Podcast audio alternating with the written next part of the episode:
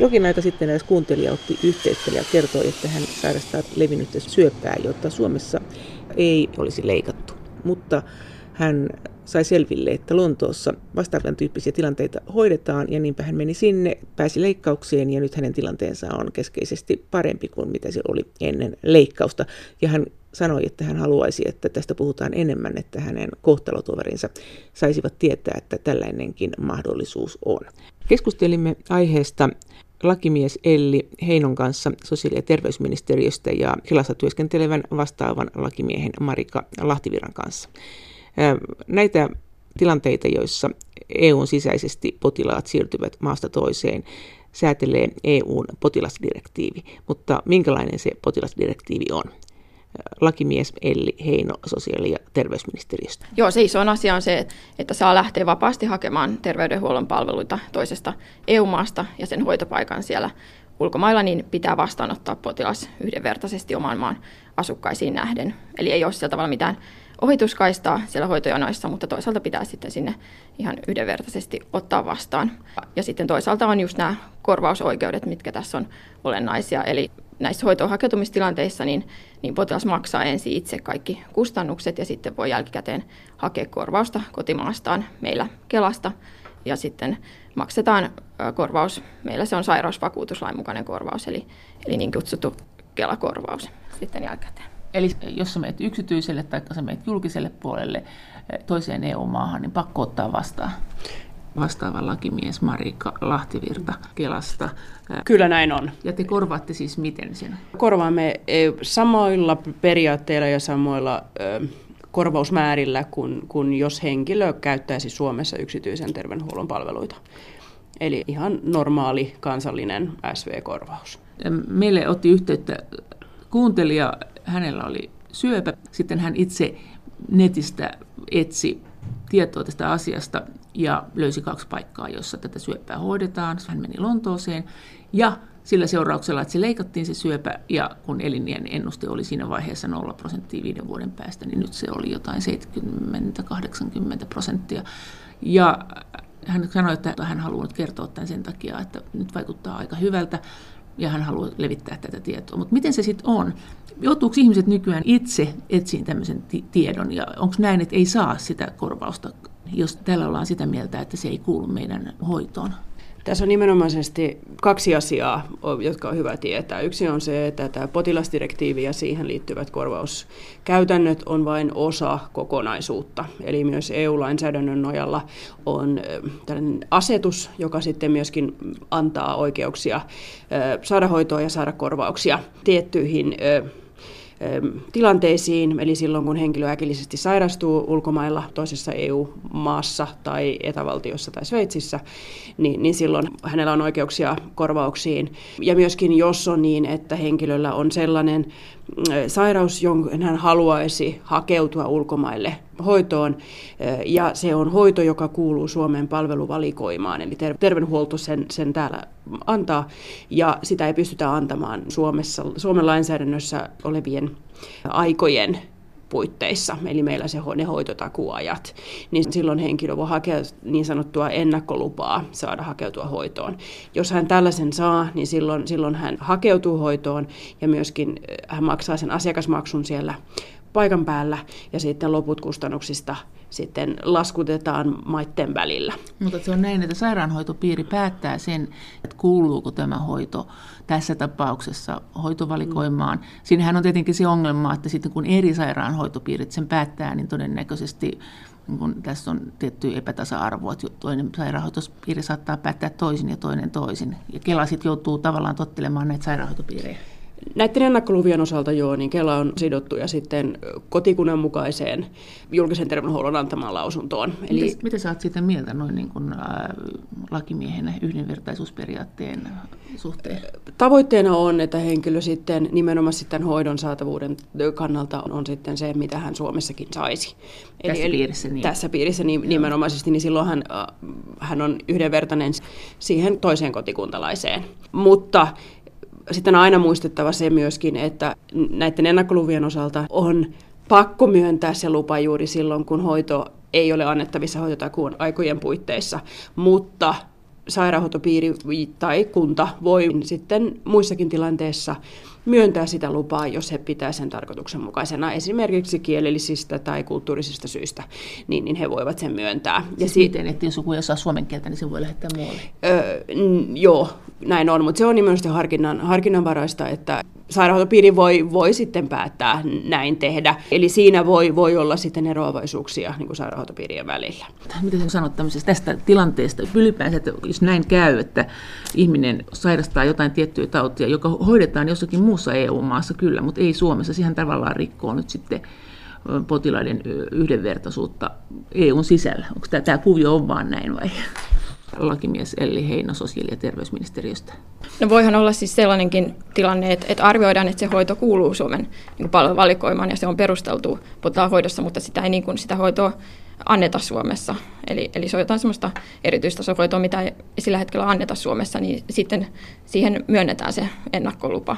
Mutta silloin sitä ennakkolupaa ei ole pakko myöntää EU-lainsäädännön nojalla, että jos ei se kuulu meidän Suomen terveydenhuollon palveluvalikoimaan. Ja sitten se hoito, mikä kuuluu, niin jos se pystytään antamaan meillä niin kuin lääketieteellisesti perusteltavissa olevassa ajassa, niin silloin siitä luvan myöntämisestä voi kieltäytyä, mutta niin kuin tuossa tuli esille, niin se voidaan aina myös myöntää, jos se nähdään tarpeen mukaiseksi, mutta tietysti siinä pitää sitten yhdenvertaisesti kohdella ihmisiä, jos, jos näin katsotaan. Ja sitten tässä on myös se, että jos sitä lupaa ei ole tullut hakeneeksi etukäteen, että on, on sitten lähtenyt hakemaan jotain hoitoa ulkomailla, niin sitä voi aina hakea myös sitten takautuvasti sitä lupaa ja niin kuin saada se asia arvioitavaksi, että olisiko tässä täyttynyt ne EU-lainsäädännöt sito, sitovat edellytykset siihen, että se ennakkolupa pitäisi saada, ja sitten voidaan niin kuin jälkikäteen korvata niitä kustannuksia sen mukaan. Joo, tässä oli Joo. tämmöinen tilanne, että tämä ihminen äh, haki leikkauksen, joka, jonka hän maksoi itse. Se maksoi paljon se leikkaus, mutta siis puolen vuoden lääkkeet, joita hän nyt ei tarvii, niin Suomen valtio tavallaan säästi sen ja nyt se on niin kuin puolen vuoden lääkkeiden hinnalla, hän sai sen leikkauksen ja hän ei saa siihen korvausta ja hän sai elin, elinaikaa lisää. Et kyllähän se aika hurjalta tuntuu se on juuri se julkinen terveydenhuolto, joka tekee sen arvion, että, että myönnetäänkö ennakkolupa vai ei. Ja sitten Kela on tosiaan siinä arviossa on sidottu siihen lausuntoon ja sitten voi tosiaan sitten jälkikäteen myös näitä korvauksia sitten hakea ja tutkituttaa.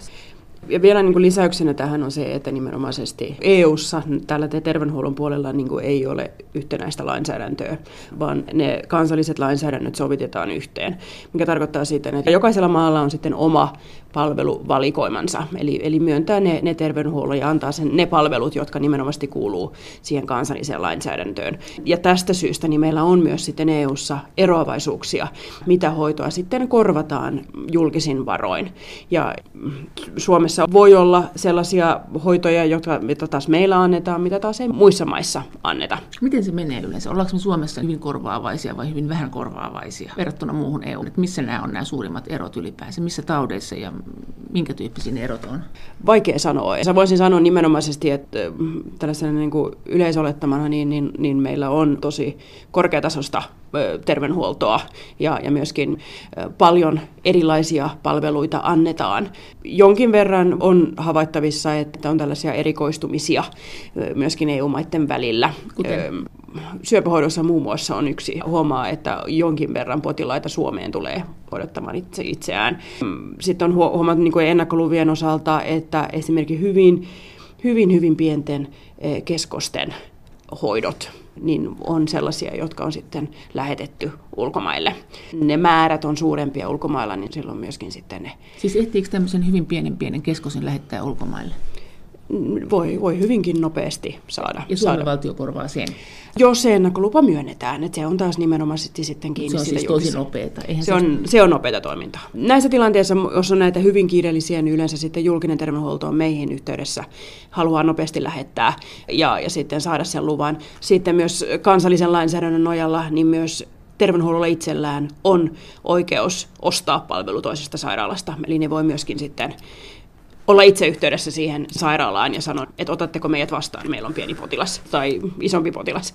Mutta siis joo, lakimies Elli Heino sosiaali- ja terveysministeriöstä. Tilanne on kuitenkin se, että vaikka Suomen valtio ei korvaisi tai ei, ei tulisi kelakorvauksia, niin oikeus jos, jos rahat saa jostakin raavittua kasaan, on mennä mihin tahansa EU-maahin, mihin tätä omaa kyseistä tautia, missä sitä hoidetaan. Ja, ja heidän on pakko ottaa vastaan niin kuin normaalissa jonossa Joo, kyllä. Että siinä on se syrjimättömyyden periaate potilasdirektiivissä vahvasti, että nämä terveyspalvelut kuuluvat niin tähän vapaan liikkuvuuden piiriin ja niitä täytyy saada yhdenvertaisesti sieltä toisesta maasta. Ja, ja sitten niin kuin tässä tuli esille tämä, että, että jokainen maa tietysti sitten soveltaa niitä omia hoitokäytäntöjään ja palveluvalikoimaansa. Eli jos vaikka tuolla matkailee ulkomailla ja sitten sairastuu äkillisesti, tarvitsee hoitoa, niin sitten sovelletaan aina sitä sen äh, hoitomaan lainsäädäntöä, eli ei voi niin kuin vaatia tiettyä hoitoa tai tiettyjä toimenpiteitä, että se menee aina sen kyseisen maan mukaan. Että... Niin silloin, jos on siellä ulkomailla. Mutta jos Joo. siellä saa vaikka semmoista hoitoa, mitä Suomessa ei saisi, niin saako sitä silti? onko, onko se näin? Että jos yhtäkkiä sairastuu, niin silloin kannattaa itse asiassa olla sattumoisin Espanjassa tai jotakin. Joo, sieltä siis saa hoitoa sen maan lainsäädännön mukaan. Mutta jos on kroonisesti sairas ja sitten toteaa, että nämä oireet aina tulee, ja tätä ei nyt hoideta Suomessa, tätä ei kustanneta, niin kannattaako silloin mennä Keski-Eurooppaan siihen maahan, jossa se kuuluu siihen yleiseen valikoimaan ja sitten odotella, että ne oireet tulee ja sitten mennä sinne. Marika Lahtivirta Kelasta. Tämä on tällainen niin kuin kultainen keskitie sitten myöskin se, että, että nimenomaisesti nämä säännökset siitä, että saa korvausta äkillisen sairauden takia, niin, niin tarkoittaa sitä, että nimenomaan sairastuu ulkomailla. Se on hieno ero sitten se, että, että milloin vartavasten matkustaa toiseen maahan saadakseen hoitoa. Mutta mut tavallaanhan sitä voi kiertää. Että kyllähän monet sairaudet on sellaisia, että ne on aika latenssissa näkymättömässä vaiheessa. Sitten yhtäkkiä ne oireet tulee. Et kun siellä nyt menee sinne kyläileen pariksi kuukaudeksi, niin voisi odottaa, että se oire tulisi. Siis kyllähän se, se niin on. Ja nimenomaisesti myöskin tämä EUn komission hallintotoimikunta on, on antanut suosituksen siitä, että, että nämä krooniset sairaudet eh, sekä myös niin kuin raskauden ja synnytykseen liittyvät asiat, jos ne oireilee ja tulee, tulee sitten äkillisesti kontrollikäyntejä tai hoitoja, niin ne myös kuuluu sitten tähän äkillisen sairauden piiriin. Vaikka ei ne olisi korvattavissa sen lähtömaan lain mukaan. Yleensähän se on se, että jos puhutaan kroonisista sairaudesta ja, ja, ja niiden esimerkiksi kontrollikäynneistä tai dialyysihoidosta tai jossain jotain muuta, niin ne on, on myös sitten hoidettavissa ja, tai hoidetaan ja myös korvattavissa sitten myöskin täällä Suomessa ennen lähtöä. Mutta se, että se mikä on monille kroonista sairautta sairastavalle ihmiselle niin kuin siinä mielessä hyvä tieto se, että nämä kroonisten sairauden kontrollikäynnit, jotka tulevat ajankohtaiseksi silloin sen matkan aikana, niin voidaan, voidaan myös sitten hoitaa niin kuin äkillisenä sairaanhoitona. Se, mitä pitää muistaa, mitä, mitä myös tässä aikaisemmin tuli esille, on se, että jos se kontrolli ja se hoito ei sitten kuulu sen maan lainsäädännön piiriin, minne, minne on menossa, niin ei myöskään voi vaatia sitä hoitoa vain sen takia, että sitä hoitoa annetaan Suomessa.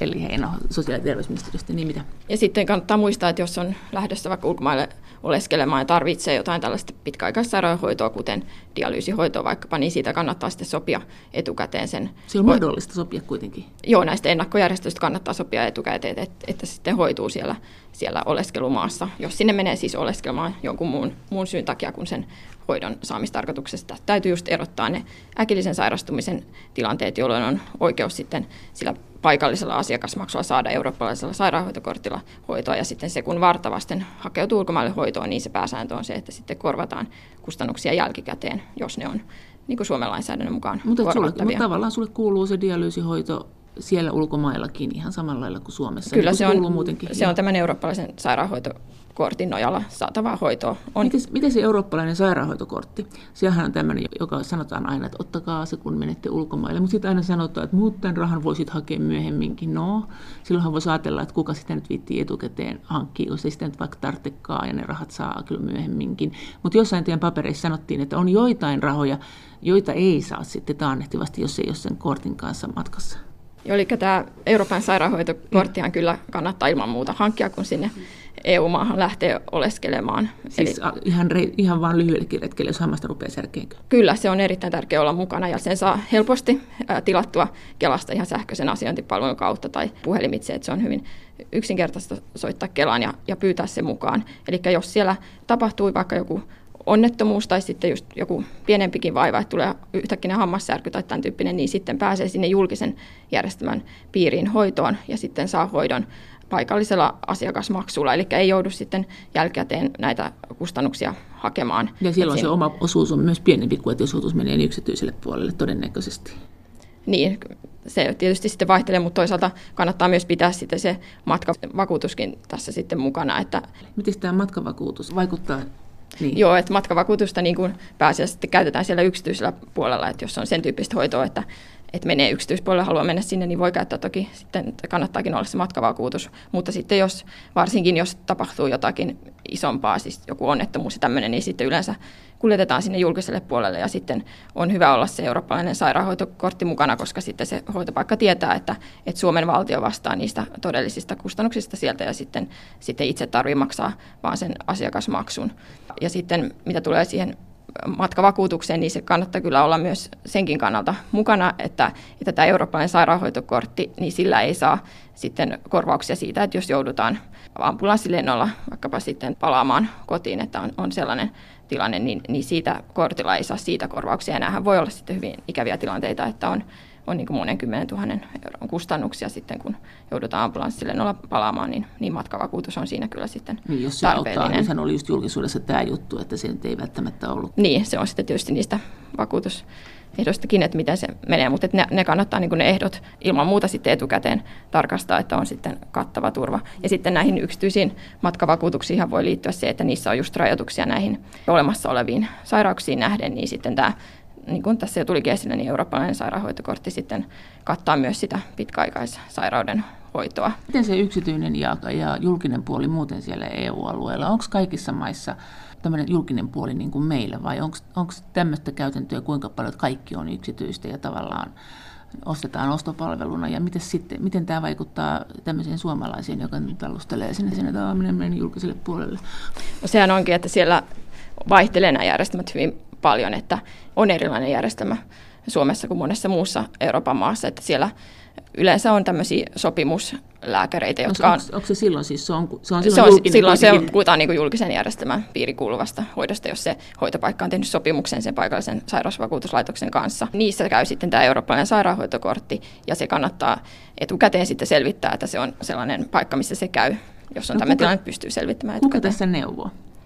No ensisijaisesti meillä on nyt potilasdirektiivin myötä, niin on pitänyt perustaa jokaisen jäsenvaltioon yksi tai, tai monta tällaista yhteyspistettä, jotka sitten tarjoaa kattavasti tietoa näistä erilaisista rajat terveydenhuoltoon liittyvistä tilanteista, sekä hoitoon hakeutumista että sitten muista tilanteista. Suomeksi? Joo, suomeksi tarjotaan tietoa ja sitten myös muilla kielillä, ruotsiksi ja englanniksi Suomen kansalaisille. Eli mikä se on se numero? Siis jos sinne tulee nyt se hammassärky tai nyrjäyttää nilkkaansa tai saa silmätulehduksen tai jotakin. Joo, Marika Lahtivirta Kelasta.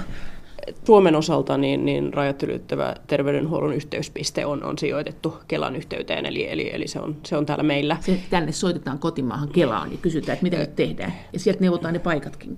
Tämä on nimenomaan asia, joka on hyvä aina etukäteen miettiä, kun lähtee, eli, eli varautua siihen, että silloin kun lähtee ulkomaille, niin yhteyspisteellä helpoin ehkä tapa tällä hetkellä on se, että, että internetsivuja käyttäen on tällainen hoitopaikan valinta.fi nettisivu. Siellä on kattavasti tietoa tilanteesta, mutta siellä myös on, on tällainen listaus Euroopan maista, jonne on koottu suomen kielellä sitten tietoa näistä eri maista ja niiden terveydenhuoltojärjestelmistä ja mitä kannattaa muistaa, jos sinne maahan menee. Ne on koottu kylläkin niin kuin sen toisen maan antamilla tiedoilla, että sinänsä se on aina hyvä, jos, jos, jos tietää minne menee, niin sitten käy vielä katsomassa niitä sen maan antamia tietoja nettisivuilla. Tietysti aina voi olla jotain pientä muutosta on tapahtunut, niin me yritetään päivittää niitä mahdollisimman paljon. Eli nettisivut, sitten myös yhteyspisteellä on puhelinnumero, tällainen neuvontapuhelu. Sinänsä se ei ole mitenkään päivystävä numero, se on myöskin tällainen niin kuin enemmän ehkä etukäteisinformointia varten. Joo, ja se voisi vielä lisätä, että jos siellä ulkomailla sitten on ja siellä tapahtuu jotain, niin sitten kyllä kannattaa siellä olla niin kuin yhteydessä paikalliseen sairausvakuutuslaitokseen tai sitten juuri tähän yhteyspisteeseen, joka siis, jotka on nyt siis perustettu jokaisen EU-maahan, jotka sitten tarjoaa tietoa niistä paikallisista olosuhteista. Siis, ja, siis meillä on siis sekä Kelassa piste, että sitten on siellä on vielä yhteyspiste. Joo, kyllä. Että EU-maihin on pitänyt perustaa nämä mm. yhteyspisteet potilasdirektiivin myötä. Että siis tässä, se on ihan fyysisesti siellä?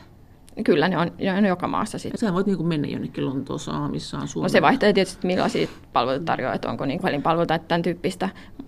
Ja sitten jos vaikka siellä ulkomailla sitten käy jotain, sattuu potilasvahinko tai tämän tyylistä, niin sitten kannattaa siellä tietysti hoitopaikassa ensisijaisesti sitä asiaa selvittää ja sitten yhteyspisteen kautta siellä kyseisessä maassa.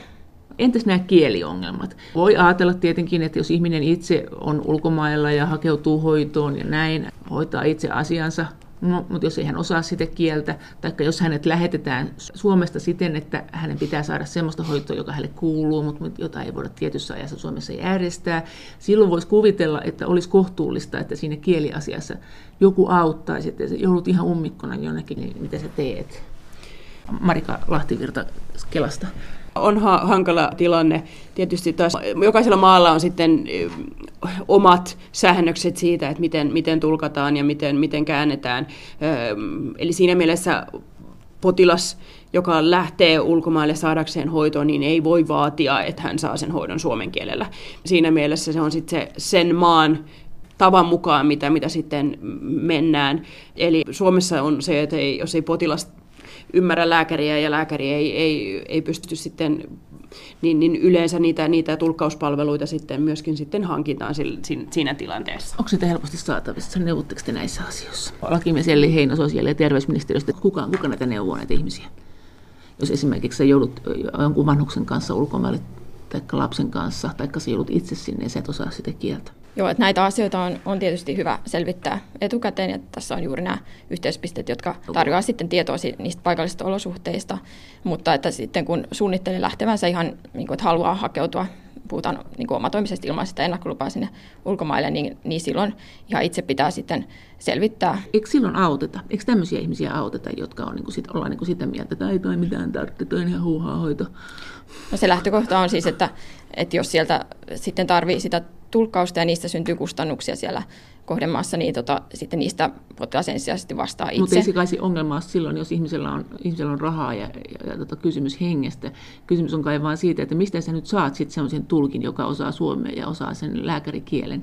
Onko tähän olemassa mikään apua vai auttaako tämä teidän potilastietopiste tässä? Kyllä tietysti sieltä niin kun, sen kohdemaan yhteyspisteestä voi näitä asioita ja on hyvä selvittää. Ja sitten tähän liittyy myös näihin kielikysymykseen potilasasiakirjojen siirtyminen, eli mm. meillähän ei ole mitään EU-tasosta tämmöistä sähköistä järjestelmää, jossa ne tiedot siirtyisi, eli silloin niitä pitää itse sitten etukäteen selvittää, että mitä potilasasiakirjoja siellä ulkomailla hoitopaikassa tarvitaan. Eli yleensä varmaan tarvitaan lähetettä potilas- tai hoitokertomusta ja tämän tyyppisiä asioita, ja sitten pitää niin selvittää, että tarviiko niitä kääntää. No miten ihmiset toimii silloin, kun näitä käännetään? No sitten tietysti niin kuin ihan käännöstoimistosta. käännöstoimistosta sitten itse hankkia ne, jos on tämmöinen hoitoon hakeutumistilanne ja näitä tarvitaan. Ja sitten siellä ulkomailla, kun on saanut se hoidon, niin sitten on oikeus saada ne potilasasiakirjat sieltä mukaan. Tai se on yleensä sen maan, sen maan virallisella kielellä yleensä se on näin, että ne, ne saa, mutta sitä voi selvittää, että millä kielellä ne annetaan ja, ja missä muodossa ne annetaan. Ja sitten kun tässä tulee se, että jos on vaikka käynyt jossain leikkaushoidossa ulkomailla ja sitten tarvii jatkohoitoa Suomessa, eli vaikka jotain haavanhoitoa tai tai kuntoutusta tai tämän tyyppistä, niin sitten siihen hoitoon on oikeus ihan yhdenvertaisesti jatkaa sitä sitten Suomessa, jos se niin kuin Suomessa arvioidaan, että tarvitaan sitä jatkohoitoa. Onko se niin, niin sitten, että jos sä meet ulkomaille ja se leikataan, ja sitten Suomi ei olisi ollut sitä mieltä, että tätä leikkausta tarvitaan, tai Suomi ei korvaisi sitä leikkausta, niin Suomi kuitenkin sitten julkiselle puolella hoitaa tämän haavan hoidon? Kyllä, jos katsotaan, että se on lääketieteellisesti tarpeellista, tarpeellista hoitaa, niin totta kai se sitten pitää hoitaa siellä. Et, et siinä vaiheessa sitten ottaa yhteyttä sinne kotikunnan mukaiseen julkiseen terveydenhuoltoon ja sieltä saa sitä jatkohoitoa, mutta sitten, sitten se, että miten näitä ulkomaisia potilasasiakirjoja pystytään siellä julkisessa terveydenhuollossa käyttämään ja, ja niin kuin, että onko ne ymmärrettävässä muodossa ja näin, niin siitä, se on sitten niin kuin toinen asia, mutta tietysti niitä, niitä käytetään mahdollisuuksien mukaan ja sitten tehdään lisätutkimuksia, jos, jos tarvitaan ja no, niin edelleen. No kuka neuvoo sitten tässä, joka oli tämä kuuntelija? Hän selvitti itse sen asian, että tämmöistä hoitoa, mistä hän hyötyy, on olemassa. Sitä ei neuvottu hänelle täällä julkisella puolella, eikä välttämättä varmaan ole neuvottu yksityiselläkään puolella. Onko näin, että joku neuvoo, että, että me nyt kokeileen sitä, jos sulla kerran rahaa on. Kuinka tämmöiset asiat selvitetään? Että sulla on joku, joku semmoinen tauti, johon, joka ei kuulu meidän maksettaviksi, ei kuulu meidän hoitokäytäntöihin, mutta joka, jota muualla Euroopassa käytetään, joka saattaa vaikka pelastaa jopa sun hengen. Niin onko tähän, miten tämä neuvonta hoituu? Niin julkinen terveydenhuolto tietysti ottaa just kantaa siihen, että onko se semmoista hoitoa, mikä kuuluu palveluvalikoimaan, ja jos sitä ei kuitenkaan pystytä Suomessa antamaan, niin sitten, sitten se on niin kuin potilaan oma asia sitten niin kuin näitä asioita selvitellä. No, onko ja, siihen olemassa mitään neuvontaa? Onko, onko yksityisellä tai jossakin tämmöisiä palveluita, että joku etsii sulle nämä vaihtoehtohoidot ympäri Eurooppaa? Luulisin, että tähän olisi nyt kasvanut jonkunnäköinen liiketoimintamalli tässä EU-lainsäädännön sen puitteissa mitään tämmöistä, mutta tietysti niistä hoitopaikoista itse selvittämällä. Ja, Eikö EU ja, saa mitään semmoista No sitten on nämä kansalliset yhteyspisteet, mistä tietysti saa sitten tietoa niistä hoitokäytännöistä, hoitomuodoista siellä, siellä paikallisesti. Mutta, siis muualla Euroopassa. Onko teidän, teidän neuvontapisteissä, niin onko siellä sanotaanko, että kun te nyt haluatte tänne, niin sitä ette saa täällä, mutta tuolla te sen saatte? Vastaava lakimies Marika Lahtivirta Kelasta. Se on nimenomaisesti se, että yhteyspisteen velvollisuus on niin selvittää niitä sen maan lakisääteisen järjestelmän käytäntöjä. Vaikka ei itse sitten ehkä, ehkä Suomen yhteyspiste tiedä asioista, niin, niin sitten kysymällä sitten sen, sen maan yhteyspisteestä. Mutta jos, niin mutta jos tämmöinen tavallinen ihminen saa jonkun diagnoosin latinaksi ja sitten sanotaan, että me ei hoideta tätä, niin mihin se voi soittaa sen diagnoosinsa kanssa ja sanoa, että onko jossakin, joka joku hoitaa tämän. Onko näin, että hän rupeaa googlailemaan tuolla ympäri kaiken maailman yksityisklinikoilla ja miettii, että mikäköhän tämäkin on, vai kun kerran on tämmöinen Euroopan laajuinen potilasdirektiivi, joka kuitenkin varakkaille ihmisille mahdollistaa sen, että he pystyvät hakemaan erityishoitoja tauteihin, joita ei Suomessa hoideta, niin joku neuvoo, vai onko tämä täysin hoitamaton alue? Pääsääntöisesti on kyllä se on, se on, se on potilasta ja sekä itse, joka tätä selvittelee. Voi olla, kuten sä sanoitkin tässä, tässä niin kuin liike, liikeideana, että täällä voi olla niin kuin lobausjärjestöjä, potilasjärjestöjä, jo, joilla on, on tätä tietoa, tai, tai, tai sitten liiketoiminnan ideoita, nettisivuja, mitkä on sitten perustettu näihin nimenomaan tauteihin kohdistuvaa tietoa, niin on saatavilla, mutta tähän niin kuin viralliseen käytäntöihin ei ole tällaista tiettyyn pisteeseen asti, jossa, jossa haluat selvittää, että minkälaisia hoitomahdollisuuksia on saada joitain asioita jostain toisesta maasta,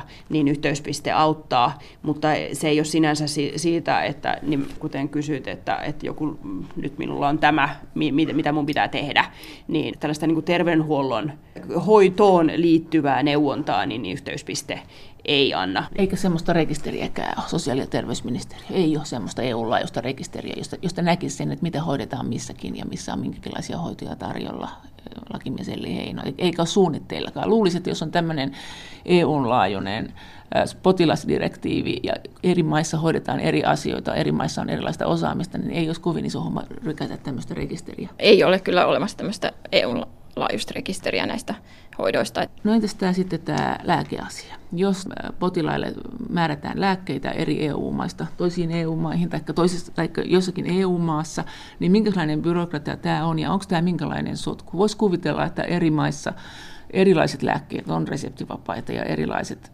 on reseptien takana ja jossakin saa tietyn määrän jotakin lääkettä maksimissaan ostaa ja tietysti jossain maassa ei, että, että korvauksetkin voi olla tietysti, minkälainen Joo, tämä koko byrokratia on. Tietysti aina mennään sen maan lainsäädännön mukaan, missä ollaan, että, että mitä tosiaan siellä kuuluu sitten näihin reseptilääkkeisiin ja mitä ei, mutta se mikä on niin kuin merkityksellistä tässä potilasdirektiivissä, niin sen myötä tuli eurooppalainen lääkemääräys ja sitä koskevat säännökset, eli tarkoittaa sitä, että esimerkiksi Suomessa kirjoitettu tämmöinen erillinen eurooppalainen lääkemääräys, niin sillä tulee saada sitten lääkkeitä toisesta EU-maasta ja samaten sitten toisessa EU-maassa kirjoitettu eurooppalainen lääkemääräys käy sitten Suomessa. Ja Eli kuka ne korvaa sitten, minkä mukaan? Jos omatoimisesti hakeutuu ulkomaille hoitoon, niin sitten korvataan sitten sieltä kotimaasta se Joo, vastaavallakin Miss Marika Lahtivirta Kelasta. Eli kun puhutaan niin lääkkeistä, niin, niin siinä sama jako kuin muun hoidon osalta.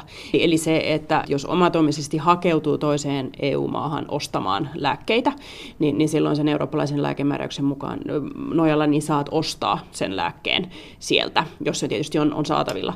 Ja sitten maksaa sen koko kustannuksen ja, ja hakee sitten korvausta Suomesta. Ja, ja silloin saa sen normaalin lääkekorvauksen täältä meiltä. No, tuleeko se halvemmaksi, jos menee vaikka Viroon, jossa usein lääkkeet on halvempia, ainakin osa niistä, tai johonkin muuhun maahan, jossa lääkkeet on halvempia? Kannattaako tämmöinen reissu tehdä, jos on kalliit lääkkeet, että, vai nappaako Kela siitä sen voiton?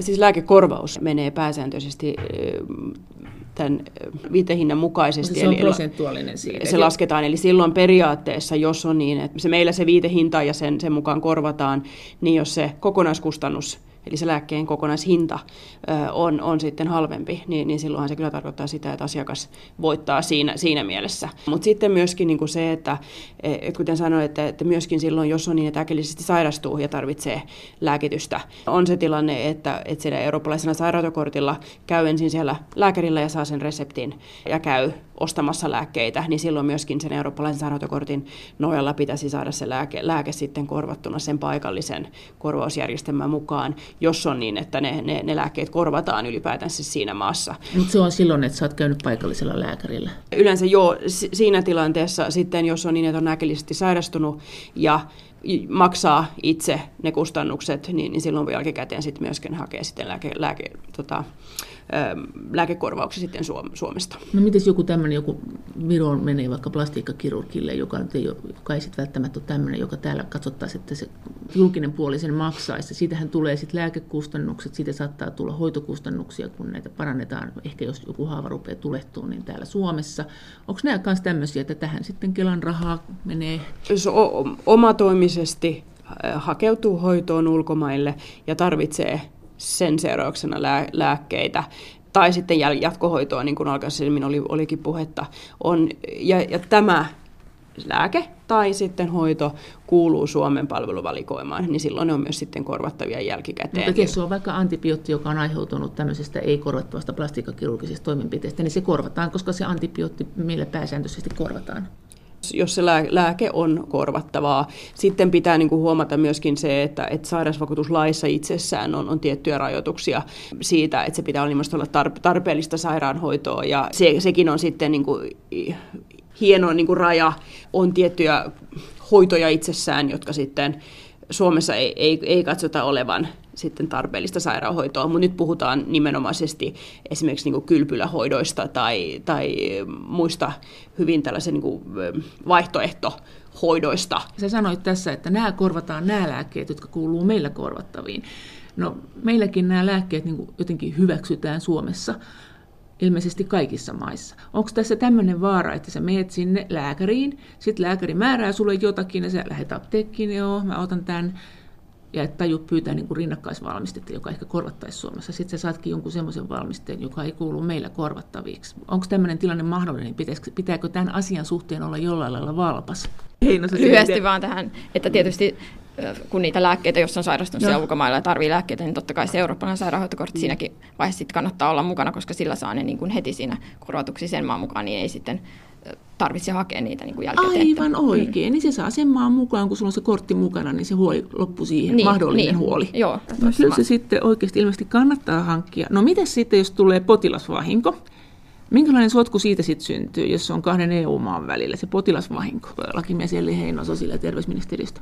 Nämä potilasvahinkoasiat menee sillä tavalla, että, että aina sovelletaan sen hoitomaan potilasvahinkolainsäädäntöä, eli Suomen potilas vahinkolainsäädäntö ei sovellu sitten ulkomailla. Eli jos lähtee hakemaan hoitoa sinne ulkomaille ja sitten tulee potilasvahinko, niin sitten tosiaan soveltuu sen maan lainsäädäntö ja siinä vaiheessa niin kannattaa jo sitten etukäteen tarkistaa se, että sillä hoidon antajalla on tämä lakisääteinen potilasvahinko vakuutus, eli kaikissa EU-maissa on tällainen järjestelmä kyllä olemassa. Miten sen voi tarkistaa? No ihan sieltä sitten hoitopaikasta Siis tarkoitatko, että kun sä meet sinne nyt sitten, kun sulla on se korvatulehdus, niin sä pyörit siellä ympäri sitä paikallista terveyskeskusta kyselemässä, että taikka yksityistä lääkäriä, että onko teillä varmasti potilasvahinko systeemit no, kunnossa. Ei, nyt puhun enemmänkin siitä, että kun hake, lähtee hakeutumaan ah, sinne joo. hoitoon, niin siinä vaiheessa kannattaa näitä asioita etukäteen selvitellä, kun on, on siinä kuitenkin aikaa, jos tämmöistä suunnittelee. Ja sitten myöskin ihan näitä niin kuin selvitellä, että, että se hoidon antaja on tämmöinen luvallinen toimija. Ja että siellä Millainen lupa siinä on? Mistä se no, näkee?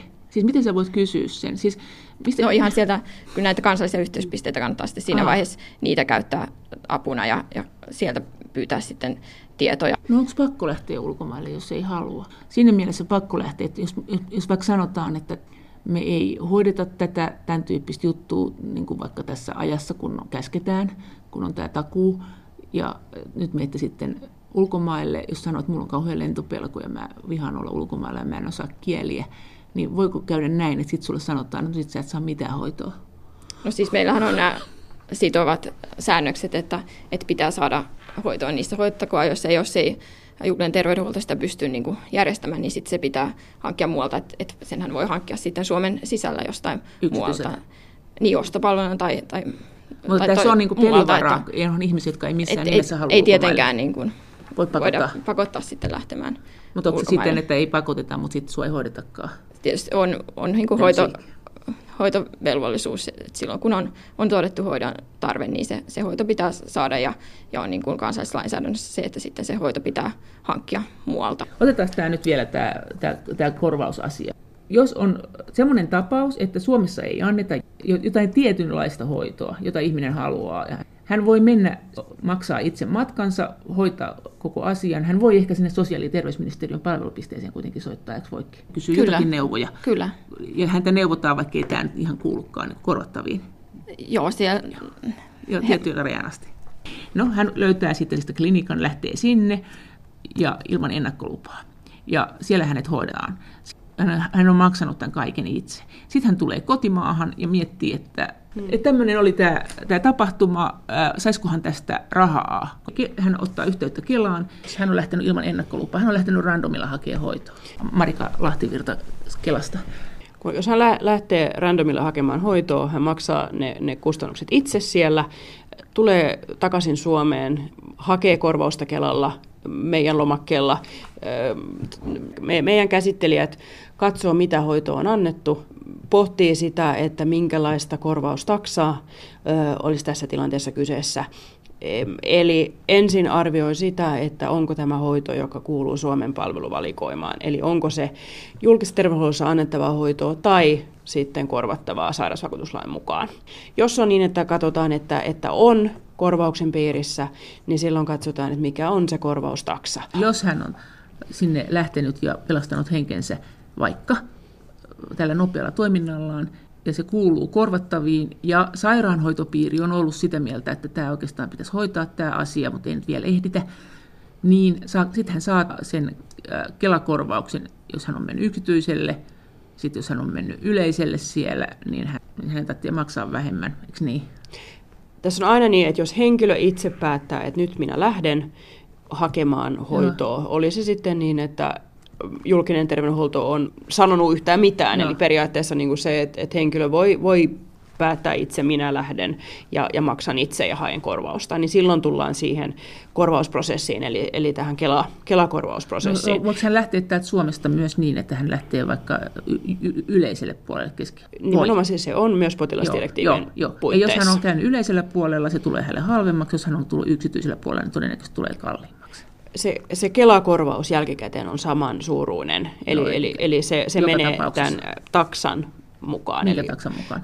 Sairausvakuutuslain mukaisen. Mikä se maksettaisiin Suomessakin vai?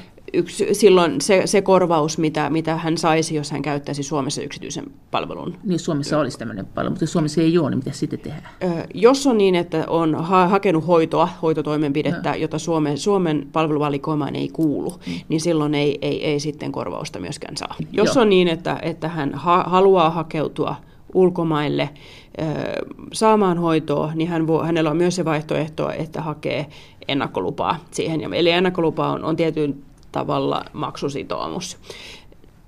Tässä tulee ne, ne, ne säännöt sitten EU, EU-asetuksesta, eli jos on niin, että hoito kuuluu Suomen tai annetaan Suomessa sellaista, se on sellainen toimenpide, ja sitä ei pystytä antamaan hoitotakuajoissa, niin, niin silloin se, se hänen pyytämä lupa on myönnettävä. Ja silloin hänelle korvataan se hoito, mutta tota, jos se pystytään antamaan Suomessa myös, niin... Silloin... Jos on niin, että julkinen terveydenhuolto on sitä mieltä, että, että me pystymme antamaan tämän hoidon tietyssä, tietyssä määrätyssä, ajassa, määrätyssä ajassa, niin heillä ei ole velvollisuutta sitä lupaa sitten puoltaa, jolloin me ei myöskään sitten sitä, sitä lupaa myönnetä. Hänellä on kuitenkin oikeus lähteä hakemaan sitä hoitoa, mutta silloin hän maksaa itse ja hakee Kela-korvausta jälkikäteen. Ja hän saa sen Kela-korvauksen, minkä hän muutenkin saisi. Jos se, jos se on jos, sellainen hoito, joka nimenomaan kuuluu Jos hän olisi saanut sen ennakkoluvan ja tilanne olisi se, että hän ei saa sitä hoitoa määrätyssä ajassa, niin saako hän myös matkakorvaukset? Kyllä joo. Eli silloin matkakorvauksista, silloin kun ennakkolupa on myönnetty, niin, niin silloin äh, se korvaus lasketaan siitä, että hän lähtee täältä Suomesta äh, siihen hoitopaikkaan ja tulee takaisin. Ne liput, joo. Eli Entäs silloin, saattaja? Joo. Ö, jos on niin, että julkinen terveydenhuolto on tässä lausunnossa tai sitten hoitopaikka itse arvioi, että saattaja on tarpeellinen, niin silloin myös saattajan matkakustannukset korvataan. Eli Heino sosiaali- ja terveysministeristä, niin? Lisäisin vielä tuohon saattajan kustannuksiin, eli alaikäinen henkilö, jos saa tämän ennakkoluvan, niin hän tarvitsee aina mukaan saattajan, eli ne ei tarvitse mitään erillistä arviota siitä saattajan tarpeellisuudesta, että silloin myös saattajan matkakustannukset sitten tulee korvatuksi noilla periaatteilla, mitä mutta, mutta niin ala, alaikäinen. Joo. Ja sitten muuten, jos tarvii saattajan, niin sitten siitä tarvii julkisen terveydenhuollon arvion, että se saattaja on välttämätön. Jos on julkinen ja yksityinen puoli, ja se asiakas hakeutuu sinne, ja se hakeutuu sinne julkiselle puolelle, Sanois mulle, miten se tekee sen julkiselle puolelle hakeutumisen. Sä sanoit, että, että on pakko ottaa vastaan ihan samalla lailla kuin mm. oma kansalainen. Sitten hän voi mennä yksityiselle, jossa varmaan otetaan mielellään vastaan. Niin miten hän valitsee sen julkisen ja voiko hän täältä Suomesta ottaa sinne yhteyttä, että mä tulisin teidän julkiselle puolelle leikkauttaa sitä, tätä ja tota. Kyllä nimenomaan hän ottaa sitten siinä tilanteessa niin kuin itse yhteyttä sinne ja selvittää näitä ja onko julkisen ja, pakko ottaa, vaikka se voitaisiin hoitaa Suomessa? Kyllä se vastaanottovelvollisuus tulee sieltä potilasdirektiivistä, että samoin ehdoin kuin, eli, kuin kotimaan eli potilas, se, eli ei ole niin kuin ohituskaistoja. Eli se on sama, myöskään... että jos, täällä, jos haluaa mennä Kuopioon tai Savonlinnaan tai Rovaniemelle Suomessa, niin pakko ottaa vastaan. Nyt tällä hetkellä potilas niin se on ihan sama koko EUn alueella, että julkisen on pakko ottaa vastaan potilas. Ja myöskin sitten yksityisen, niin kun, että tämä potilasdirektiivi soveltuu sekä julkiseen että yksityiseen hoitoon, että, että syrjimättömästi kohdellaan potilaita. Onko aina kuitenkin niin, että julkisella on halvempaa kuin yksityisellä? Onko tämmöinen pääsääntykään olemassa? Sanotaanko, että ei välttämättä. Et, et se riippuu myöskin siitä, että mitä, mitä hoitoa sitten nimenomaan siinä julkisessa laitoksessa mm, annetaan. Se riippuu hyvinkin paljon. Kustannukset voi olla pieniä, kustannukset voi olla kovia. Lakimies Elli Heino, sä sanoit, että tämä on hyvä olla tämä eurooppalainen sairausvakuutuskortti. Joo, tähän vielä oikeastaan ihan lisäyksenä, niin jos mietitään ihan käytännön tilanteita, että jos lähtee vaikka, sanotaan nyt vaihto-opiskelijana ulkomaille, on siellä siis tilapäisesti ja sitten on jo joku sairaus, mihin tarvii sitten niin kuin jatkuvaa hoitoa, niin sitten just se eurooppalainen sairaanhoitokortti on siinä tilanteessa se, millä sitä hoitoa sitten saa sen paikallisen asiakasmaksun mukaan. Mutta nimenomaan ne tilanteet, että lähtee ihan vartavasti saadakseen hoitoa, niin niissä tilanteissa eurooppalainen sairaanhoitokortti ei käy. Ei käy, mutta, se, mutta se, se apteekissahan se osoittaa kyntensä se kortti. Se saat siihen samaan hintaan kuin paikalliset asukkaat. Jos se on siis tämmöinen äkillisen sairastumisen tilanne tai pitkäaikaissairauden paheneminen tai tämän tyyppinen tilanne. Mikä se on se pahin miina, mihin ihmiset astuu? Siis ne eivät ole hankineet sitä eurooppalaista sairaskorttia, jolla he pääsisivät hoitoon helposti ja saisi ne lääkkeet sutjakasti. Onko jotain muita? Ehkä se su- su- vakavin on nimenomaisesti se, että luulee tietävänsä. On hyvä o, niin kuin selvittää asioita etukäteen, eikä niin kuin oleta sitä, että se sellan, se järjestelmä, mitä meillä täällä Suomessa on, se pätee koko Eurooppaa. Ja se, että, että minulla on, on niin oikeus korvaukseen tai saada hoitoa nimenomaan Suomen periaatteiden mukaisesti kaikkialla päin Eurooppaa. Ja myöskin sitten se, että voi tulla yllätyksenä, että se eurooppalainen sairaanhoitokortti ei tarkoita sitä, että sen hoidon saa niin kuin täysin ilmaiseksi, että sehän niin kuin riippuu siitä ihan siitä hoitopaikan lainsäädännöstä, että mitkä siellä on oma vastuumaksuja, ja sitten ne voi olla niin kuin korkeitakin, että, että sekin voi tulla sitten yllätyksenä. Miten se sitten on näyttäytynyt? Se, kun, silloin kun tämä tuli tämä direktiivi, niin silloin oletettiin, että A, Suomeen tulee mahdottomasti potilaita joka suunnasta ja se tulee meille kalliiksi. B, kaikki, kaikki suomalaiset lähtee Viron hoidettaan hampaansa, koska se on siellä halvempaa. Näin ei ilmeisesti ole käynyt. No ei tilastojen valossa näytä mitään kovinkaan suurta ryntäystä niin ulkomaille kuin sitten Suomeenkaan. Eli ei ole mitään semmoista suurta eroa tapahtunut, mutta tietysti niin kuin tämä yleinen liikkuvuushan koko ajan on, on lisääntynyt ja sitten ollaan eri syiden takia ulkomailla. Eli kyllä ne hoidon saamistilanteet sitten varmasti niin kuin painottuu siihen, kuin että niin kuin vartavasten lähdettäisiin hakemaan sitä hoitoa. Mutta että mainitsit nämä Viron hammaslääkäripalvelut, niin kyllähän se on se suurin, niin kuin mihin, mihin lähdetään Suomesta, kun omatoimisesti ja. sinne lähdetään hakemaan palveluita, niin, niin se kyllä näkyy, näkyy tilastoissa, että se Viro on semmoinen maa. Ja sitten on myöskin, muistaakseni, Ruotsi ja Saksa on sitten tämmöisiä maita myös ja Espanja, mutta, mutta että Viro selvästi eniten. Näin sanoi lakimies Elli Heino sosiaali- ja terveysministeriöstä ja hänen kanssaan tässä oli keskustelemassa vastaava lakimies Marika Lahtivirta Kelasta. Kiitos kaikista viesteistä ja kiitos tietysti erityisesti kuuntelijalle, joka oli kirjoittanut tämän viestin, josta tämä ohjelma oli saanut alkunsa. Kaikki viestit ovat erittäin tervetulleita edelleen. Niitä voi lähettää osoitteeseen maija.elonheimo.yle.fi ja sen lisäksi me voimme ohjelman aikana keskustella näistä aiheista Yle Radio yhden lähetysikkunassa.